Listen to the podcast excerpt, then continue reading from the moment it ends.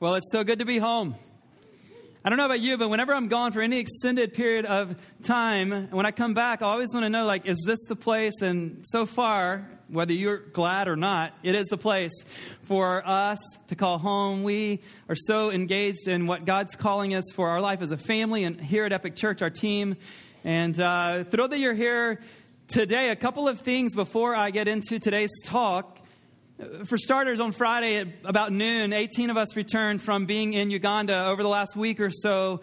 And I could tell you a lot about that, but that's not my assignment for today primarily. Let me just give you two things. It is still to me so incredible to be able to go a different place, very different place around the world, and see what God's up to, and to see how we, church, are making a difference through things like the Hope Project and uh, so many people were on this trip for the first time seeing Uganda, including my 12 year old Sam. And it was just incredible to be there and to go, God, you're up to something so vast that we, we just want to limit you, and yet you're doing so much. That's one thing I, I just want you to know that it's a privilege for us as Epic Church community to be a part of the global community of believers throughout the world. And secondly, if you ever get a chance to go on any of these partnership trips, you should.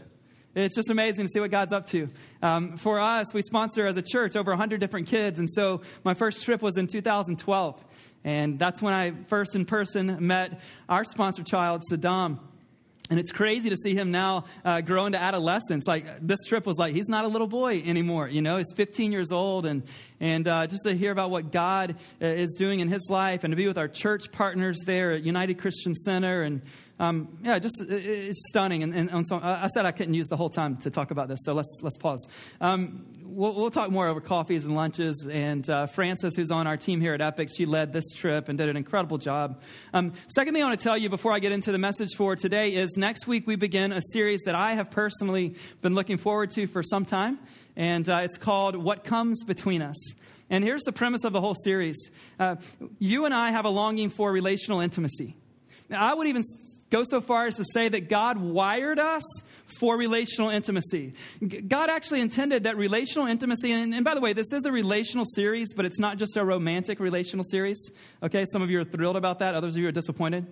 I'm gonna, uh, those, I'm gonna, we're, we're gonna go into that, but we want to talk about any of the relationships that we want to be close relationships in our lives. The ones you have with your spouse, the ones you have with your friends, with your parents, maybe with your children or people in our Epic Church community. You, you see, God intended for it to be the norm that you and I would be closely connected. But what's our common experience? Our common experience has unfortunately been more times than not, there's something always getting in the way of me and the person that I want to be close to. Is that your common experience? And so let's look at what God intended and then how do we practically remove the things that hold us back from the lives we want to share with each other. So if you know any human beings who would like better relationships, I would invite them to start showing up next Sunday over the life of this series. But for today, I think we would all agree that there are few feelings in the world like finishing an assignment or completing a big project. Would you agree? Like, I don't know any feeling in the world like the ones that come with being done with something that was big. And it doesn't matter if it's finishing a big assignment at school, it, it doesn't matter if it's a major initiative at work that you and your team have spent weeks or months on. When you start, it's like a daunting task, right? and then you just take a step forward. By the way, this is how I feel every time a lot of you come over to our house and leave and I look at the dishes.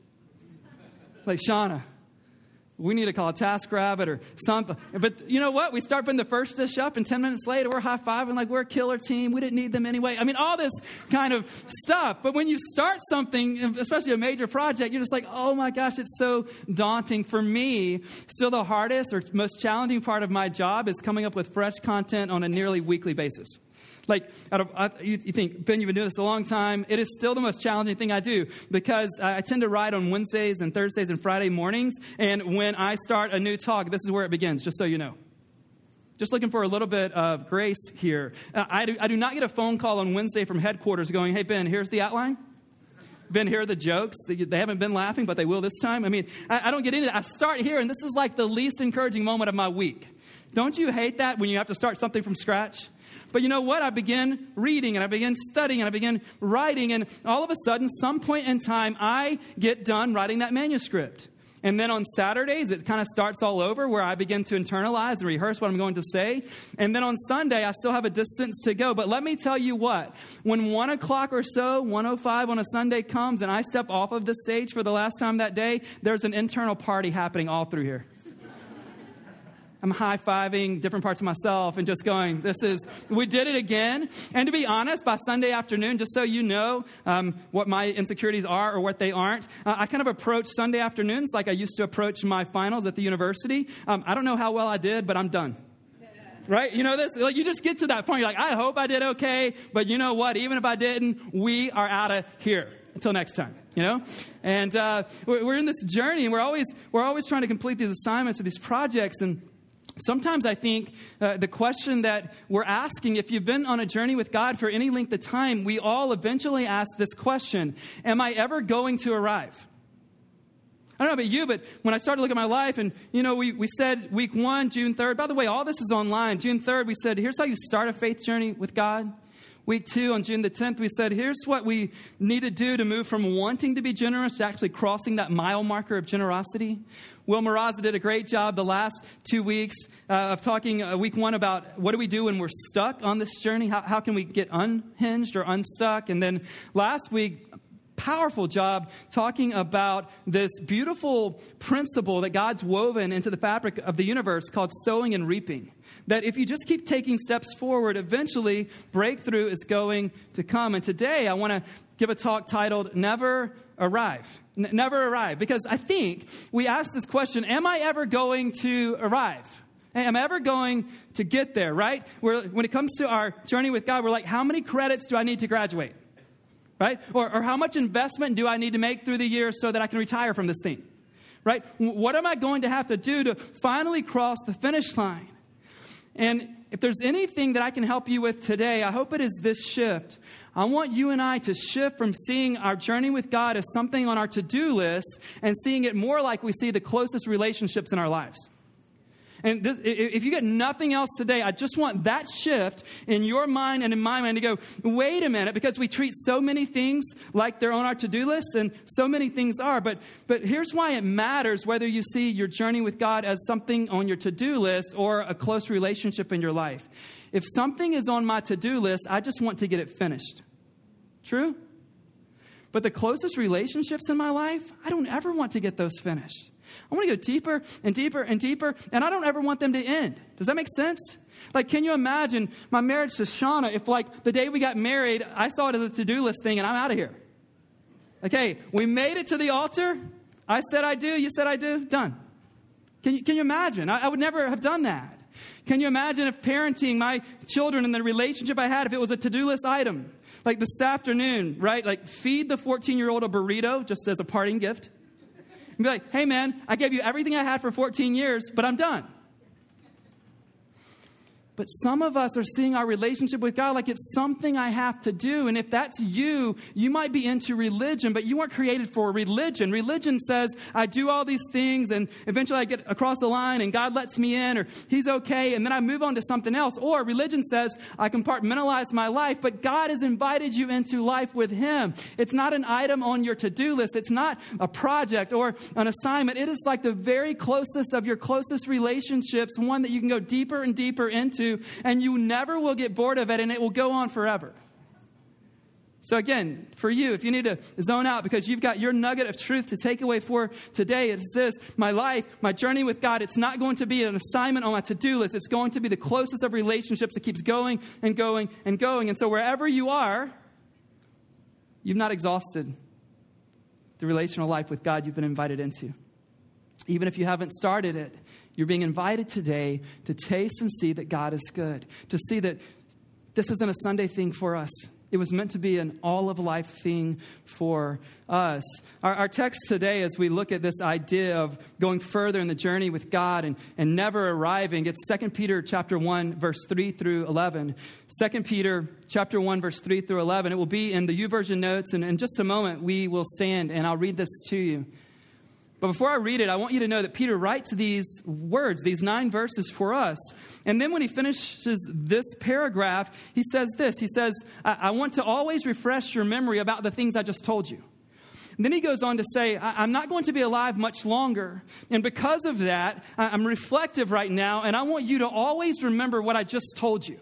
Okay? As best we understand, Peter was martyred at the hands of Nero in Rome sometime between 64 and uh, 68 AD. And uh, he, he, was, he was martyred there. Paul, probably under the same situation about the same time. And Peter's going, I'm not going to be around much longer. You can imagine the persecution was just ratcheting up. And he's like, I don't have long with you, so I want you to never forget this.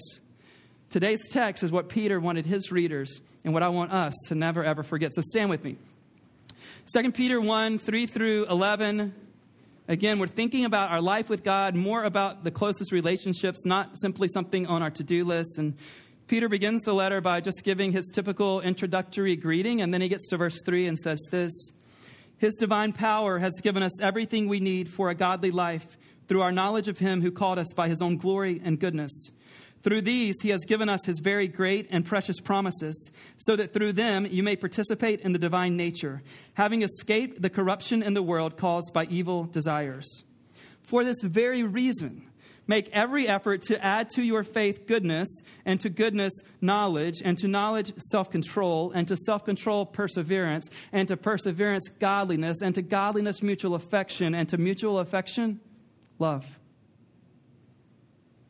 For if you possess these qualities in increasing measure, they will keep you from being ineffective and unproductive in your knowledge of our Lord Jesus Christ.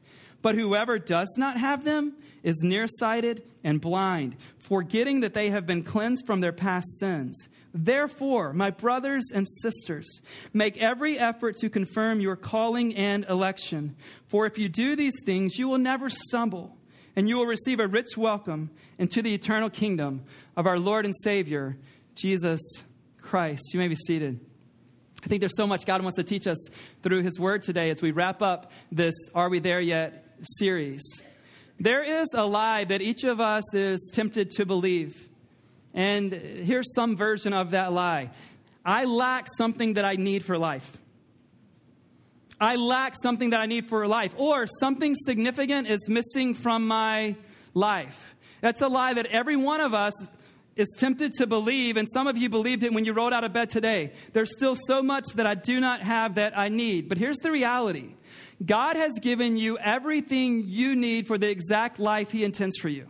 You have everything you need to live the exact life God has for you. And again, some of you can stop the talk right there. You can push pause if you're listening online later to the podcast. This is the nugget you need to take away because you've been living your entire life consumed with what you don't have. And God wants you to know today everything that I have for you to do in your life, you've been given all the resources necessary. Where are you believing the lie that you don't have what you need? That, that somehow you're missing something significant.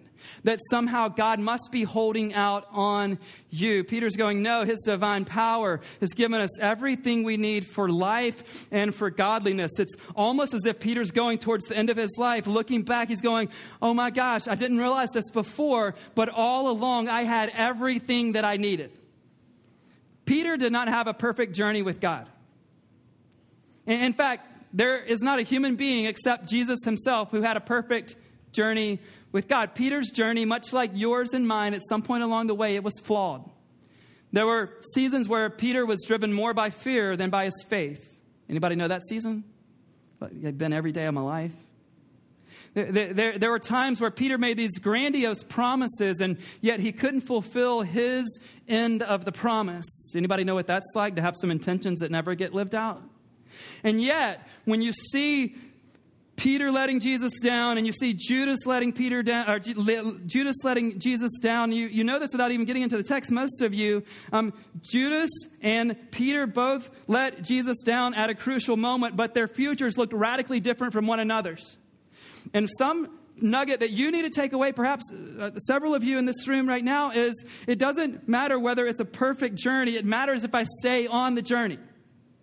It, it matters if I stay in the fight, if I keep moving forward, if I get off track. I don't want to get off track, but when I get off track, how I move forward would determine everything about this journey I'm on with God. Peter's like, all along, I had it all. It brings to mind what David says in Psalm 23 1 The Lord is my shepherd, I lack nothing.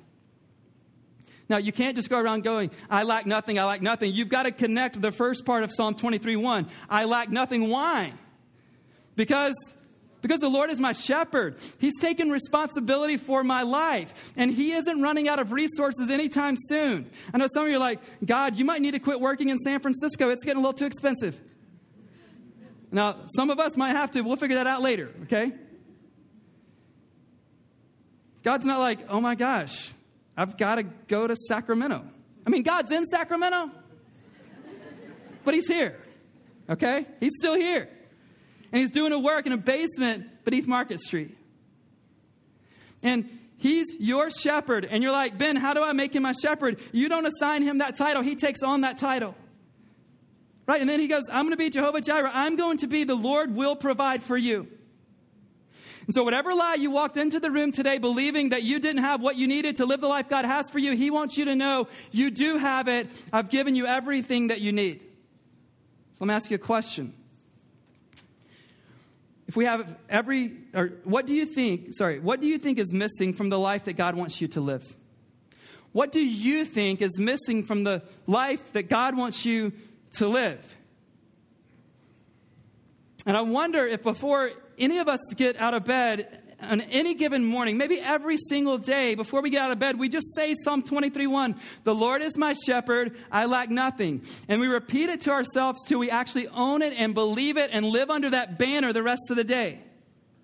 Because everyone out there is going to go, You lack, you lack, you lack. We're going to, right? This is the whole idea of marketing. You do know that, right? The whole, and some of you are like, Ben, I get paid, so don't say, like, I am a marketer, don't, like, I need to market. I get it, totally get it. But the whole idea is to show me what I lack.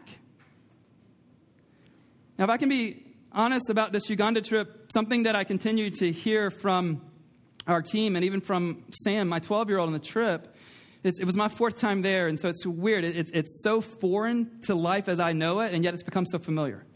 And uh, I love this, the, the the opportunity that God has blessed me with. But what I continue to hear from people on the team, including my own son, was, Dad, they basically have nothing, and that, and yet they live like they have everything. Like for Saddam, he lives with at least six people, depending on what day of the week it is. Like every time I go, like, who lives here? That's my sponsor child. And I promise you, his home is no bigger than six of these squares. No exaggeration. I did not say the one bedroom that they share down the hall from the kitchen. There's no hall because there's a room. It's no bigger than this. But when you sense the love that's in that room, you're like, oh my goodness, they seem to have nothing, and yet they act like they have everything. And yet, here in America, in our culture, what's dominant? We appear to have everything, and we live as though we have nothing. We, have never had more than we have today, and yet we've never been more anxious than we are today. You, have never had more in your hands or in your bank account as a culture than you have today, and yet we act like we have nothing. There's never been more fear. There's never been more depression, and all of that is serious stuff. But the correlation is crazy. When we're over there, we're going, You guys have nothing. You look at the smile, you're like, They think they have everything. What are they thinking? They're thinking, The Lord is my shepherd, like nothing like nothing. And we're, we go into those trips going, I bet they wish they were American. I bet they wish they were from your Western European country. I bet they wish they had this. They're going, I've, I've got what I need. When am I going to wake up and go, God, you've given me everything that I need? Everything that I need. And then Peter goes on in verse 4 and he's like, You guys, listen to this. We can participate in the divine nature. Some of us, the reason our life isn't any more exciting, the reason we're not any further along our journey with God is because we thought we've been left to our own devices to figure this thing out. And Peter's going, It's not up to you and your flesh. You'll never get there in the flesh, but that's okay because God has invited you into life with Himself. The stunning reality of a journey with God is that you aren't left to your own devices. You aren't left to what you and a few humans can figure out. The Spirit of God comes to live in us, and we get to participate in life with God, and yet so many of us are settling for life by ourselves. So, you want to do the best you can do, you go for it. But Peter's going, You've been invited in to participate. I love that word, participate. It's one thing to be in a stands observing an event, sporting event, a concert, or whatever, but it's a whole different thing to be in the game, isn't it? He's going, you, listen, guys, you don't have to live vicariously through someone else's journey with God. Here's the reality I should be encouraged and learn from your journey with God, but I should not be satisfied to sit back and live vicariously through your faith. I need to step into my own journey with God and go, hey, that's exciting. I learned a few things from him, I learned a few things from her, but I want to receive this and experience it myself. Put me on the field, get me into the game. It's my journey. I want to own it and step into it. How do we participate in the divine nature? Peter says that we count on, we bank on the precious promises of God. Here's what you need to know it doesn't matter how true God's promises are if you refuse to trust them. Let me say this again. Who cares what he's promised you if you won't take him at his word? And as I said to the Ugandans, I got a chance to preach there last week. And by the way, you're still my favorite audience. But oh, it's fun to preach to some people who want to talk back. Let's go. Come on, come on. And uh, what I told them last week, I was just like, listen, are you listening to a voice that isn't true, or are you counting on the promises of God? Like, are you listening to the voice that wants to condemn you, or are you buying into the reality of Romans 8 1? There is therefore no condemnation for those who are in Christ Jesus. Do you believe that your sin has separated you from God? Are you believing that voice, or are you believing the voice, Romans 8 39, that nothing can separate you from the love of God that's in Christ Jesus? You are believing the lie that you're all alone because of where you live, but Jesus is going, Never will I leave you, and never will I forsake you. Some of you are exhausted, and He's wanting to say to you from a different place, Come to me, all you who are weary and heavy burdened, and I will give you rest. Who do you want to live under? What, what do you want to believe?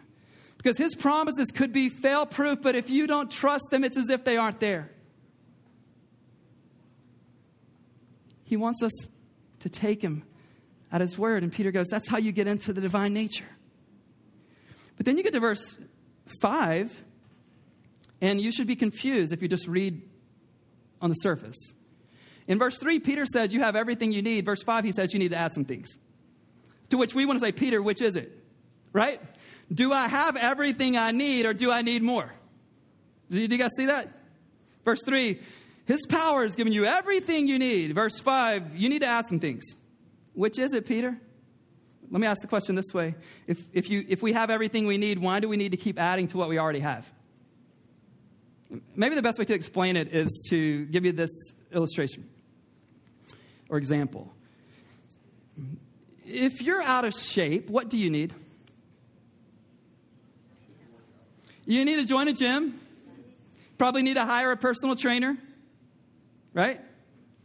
If you're me, you need to stay away from the bakery at the grocery store and hang out in the produce, right? And apparently, you need to buy several outfits of Lululemon clothing. Now, ladies, here's what's great for you. Guys, I don't have really anything to offer you, but ladies, what's great is that, you know, I've been traveling around the world. I've been in lots of airports and airplanes, and the beautiful thing is if you never work out at the gym, you can still wear your yoga pants anywhere and everywhere. Am I right? Like, I don't know. I mean, it's like, it's, it's like the airplane attire. You know, and we'll talk about some other rules at a different time that should go with all that. But it's, it's, like, it's like the thing. You can, you can wear whatever you want. But if you join the gym, if you get a personal trainer, if you bring home fruits and vegetables only from the grocery store, if you have all the right clothing, could you still be out of shape? But you had everything you needed. The difference is you've got to step into it and activate what you've been given. Here at Epic Church, we always ask the question. I want you to help me. We always are asking the question in any endeavor what is God's part in? What is our part? God's part is He's given you everything you need for the journey. This is huge. Most of the times, if you're going somewhere far away, if you're like me, you forget something, right? Anybody? Like you just forget something. Uh, you know, I, I did pretty well this week, but the group wanted to kind of constantly bring up the fact that I didn't have a name tag. I left my name tag at home. I've been here four times. They know who I am. Um, so, so you, you don't have everything you need sometimes for the journey, and we're like, that's okay. You know, there's no there's no like Target in Kampala to go just get what it is that I need. But but if you go on a journey, oftentimes you don't have what you need somewhere along the way, and you have to get it. And what Peter's trying to say to you today on this journey with God, you've been given everything you need but you keep adding to it because your part is to step into it and make an effort and become more and more like who God made you to be. So he says, add these things. And as he gives this list, he's not just giving, it's not like a successive list, like you get this first and you get the second. He's not even giving us a list where he's trying to say that, you know, the, the last thing is more important than the, than the prior thing. But I do think um, love is the last thing on the list. It really is the hallmark of all the Christian lists, isn't it? Like if you get into 1 Corinthians 13, these three remain faith, hope, and love, but the greatest of these is love. Jesus says, they will know that you're my disciples if you Right. Okay. So you got all this. All this love seems to be the apex of the Christian life. So th- th- I think that really is important. And it comes last. But he's like, add to your faith goodness. This is just moral virtue. And he says, add to your goodness knowledge. Remember, we've learned here that knowledge in and of itself is simply information. It's more like wisdom, which is knowledge that's applied. He then says something that we all struggle with at times: self control. Self control is that inner strength to withstand and resist your desires and cravings. And we'll talk more about that in a little bit. He says to self control, add perseverance. This is the whole idea of the message. This perseverance word, it, it means staying power. It, it, means, just like Will taught last week, like, you know what, I'm going to stay in the fight. I might get knocked off, I might be a little bruised, but I'm going to keep on until I finish this thing. Perseverance. Add to perseverance, godliness. This just means that you're living to please God. Your character looks like God. Or, as we say in our vision statement at Epic, we're orienting all of life around Jesus. And then he says, add to your godliness mutual affection. This is the idea of family like devotion between other Christians. That's what God wants to be present in an increasing measure at Epic Church. Did you know that? He, he wants us to have this mutual love for each other. And then he, again, caps it off with the word love. And he says, you, you add these things. Well, how do you add these things? I think you add these things through the rhythms and habits of your life. We've hit on this in the series already, but uh, our team talks about this all the time. We, we say, you know what, God's blessing on our lives and on our families and on Epic Church, it's something only He could do.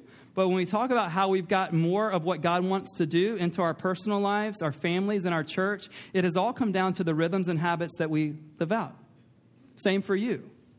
We did a series two summers ago called Formed, and you can access that on our website, but it was all about the spiritual practices that posture or position you before God so that He can do His work in your life. Things like praying, meditation, study, celebration, uh, solitude, silence, fasting. And you can access all of that, or you can just go grab the book Celebration of Discipline. That's probably the one we recommend uh, when it comes to spiritual practices. But these position us, and you've got to have a plan. If you do not have a plan for how to get more of God into more of you, then you will not get more of God into more of you. All of those projects you love being relieved from when you accomplish them at work or at home or at school, you had to have a plan to get those done. True? They wouldn't happen by accident. And you're not going to go further down the journey with God by accident. You need to decide how am I going to get more of God into more of me? And as you look at this list, they're not successive. It doesn't mean you can only work at one of them on a time, but you want to say, okay, as I reflect, apparently Will thinks we need to reflect because it's July the 1st. And so we're halfway through the year. You want to look at a list like this and go, hey, what of those, which one or a couple of those do I need to step into? And so for me, they're not exactly in this list, but they go well with this list. One for me is that I want to be more gracious with my speech. And number two is that I want to become a more patient person. So I think patience probably goes with perseverance and self control. More gracious with my speech goes towards love as well as that mutual affection. What's on that list or, or, or could be on a list like that that you need to add to in your journey. And here, here's the thing we're, we're not just going to do it one time and then graduate from the process. We're going to keep going more and more, right? Some of us, like, right, we live terrible lives and then we open the door for a woman at the restaurant and we think we've done it. Like, done. And it's like, no, no, he's going, go, go further and further and further into that. Never arrive. Like, you can always be more loving. You can always have more self control. You can always keep persevering. You, you, can always gain more wisdom. And so it's like step into it and get what God wants to give you. He's given you everything you need. And when you and I step into it, we receive more of it. get to verse 8, and he starts talking about how to be effective and productive. And I know no one wants to be effective and productive, right? The question is, of course we do. The question is, do we want to be effective and productive with the things that matter most? And he says, if you will just keep adding to these in an increasing way, they will keep you. He's giving you like a game plan. Now he's working into strategy. Everybody knows how the whole vision strategy stuff goes together, right? Vision is like, this is where we're going in the future. Strategy is how we're going to get there. And his strategy is he says, if, if you uh, don't ever want to stumble, then just keep adding these in an increasing way and you will never stumble. Verse 9, though, he says, But if you don't keep adding these, whoever does not have them, that person is nearsighted and blind, forgetting that they have been cleansed from their past sins. Here's the way I'll say it. If you don't keep growing in your faith, you will miss seeing what has been and what could be. If you want to live well in the present moment, you need to be present in the moment. You don't need to obsess about the past nor obsess about the future. But if you want to live well in the present moment, you need to have a great remembrance of where you have been and what Jesus has done and where you're ultimately headed. Will said something to this effect. He said, I want to do uh, the things that I value most, not what I simply want to do right now. I butchered it, but something to that effect. Jet lag. Close. It's, it's, this idea that every moment I, I want to decide to live today in light of what God has done and where He's taking me.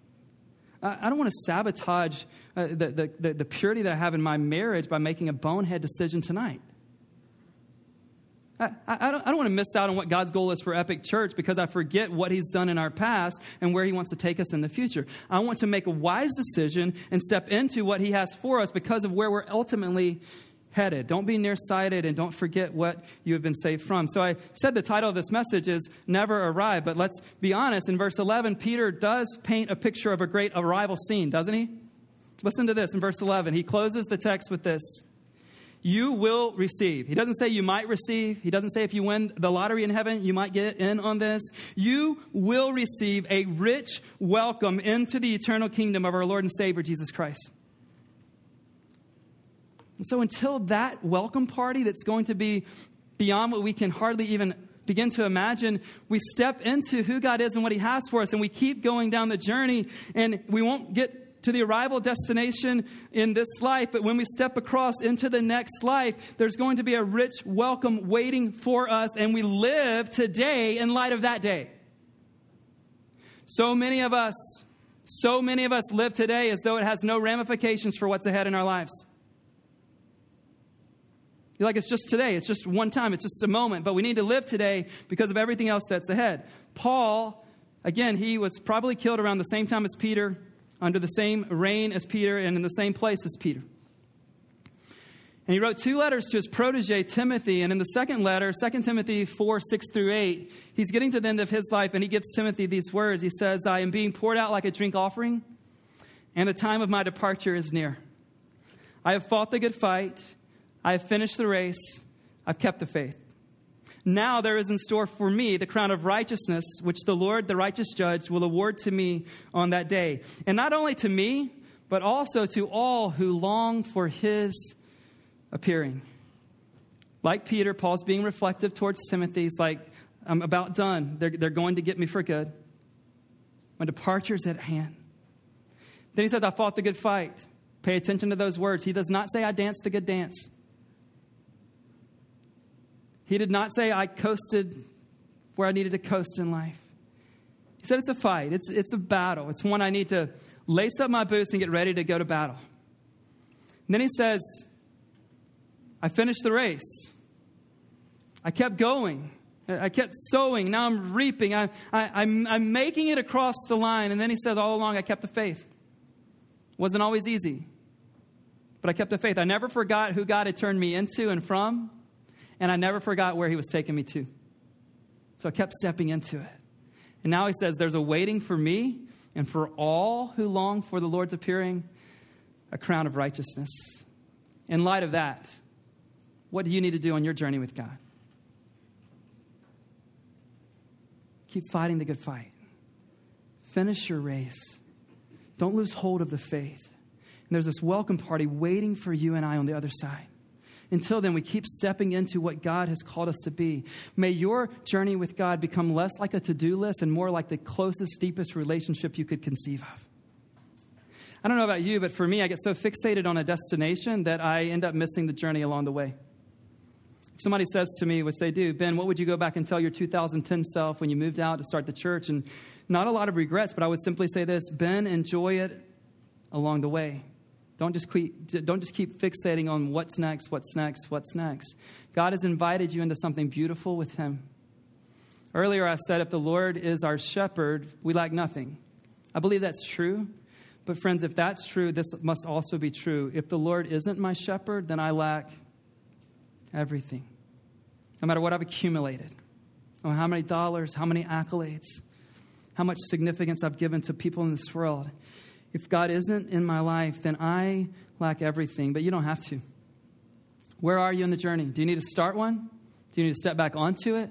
Do you need to simply remember where God brought you from and where He's bringing you to? Does it simply need to become for you that it's not a to do list, assignment, project kind of thing for you, this journey with God? You actually need to go deeper into the relationship? We're not looking to be done, we're looking to go further. We're looking to go further. God wants a relationship with you to be like the very best human relationships. That two years from now, there's an intimacy you and God share that you don't share today. But today, you hopefully share something with Him that you didn't share two years ago. Let's keep heading down that direction. And eventually, we get to this welcome party, unlike we can believe. I want to pray for you today. Would you join me? God, thank you so much for Peter's life. It wasn't a perfect journey. He was flawed at times, like every one of us, and yet he, keep move, he kept moving forward he realizes that you gave him everything and you've given us everything that we need. God, we don't want this to end. We're not looking to be done with this faith journey. We're looking to just keep moving forward, moving forward, becoming closer to you, adding more of these things goodness, knowledge, self control, perseverance, godliness, mutual affection, love. Help us to step in an increasing way further down the journey with you, embodying the kind of life that's in you. In Jesus' name, amen. I want to ask you to stand. And uh, Todd's going to lead us in a song that's simply called Everything. And it marries perfect with our vision here at Epic. And our vision is just this that, that you would orient your whole life around Jesus. That you would believe that we, be, like we believe, which is all of life is sacred like you don't have your Sunday thing and your work deal, and then you have the relational thing, and then your hobbies. You just have a life, and wherever you happen to be, it's meant to be lived for Jesus. That's the whole point. So keep adding those components and characteristics that look like Jesus. And let's dedicate every aspect of our lives to Him. Let's build our lives around who He is, whatever the subject may be.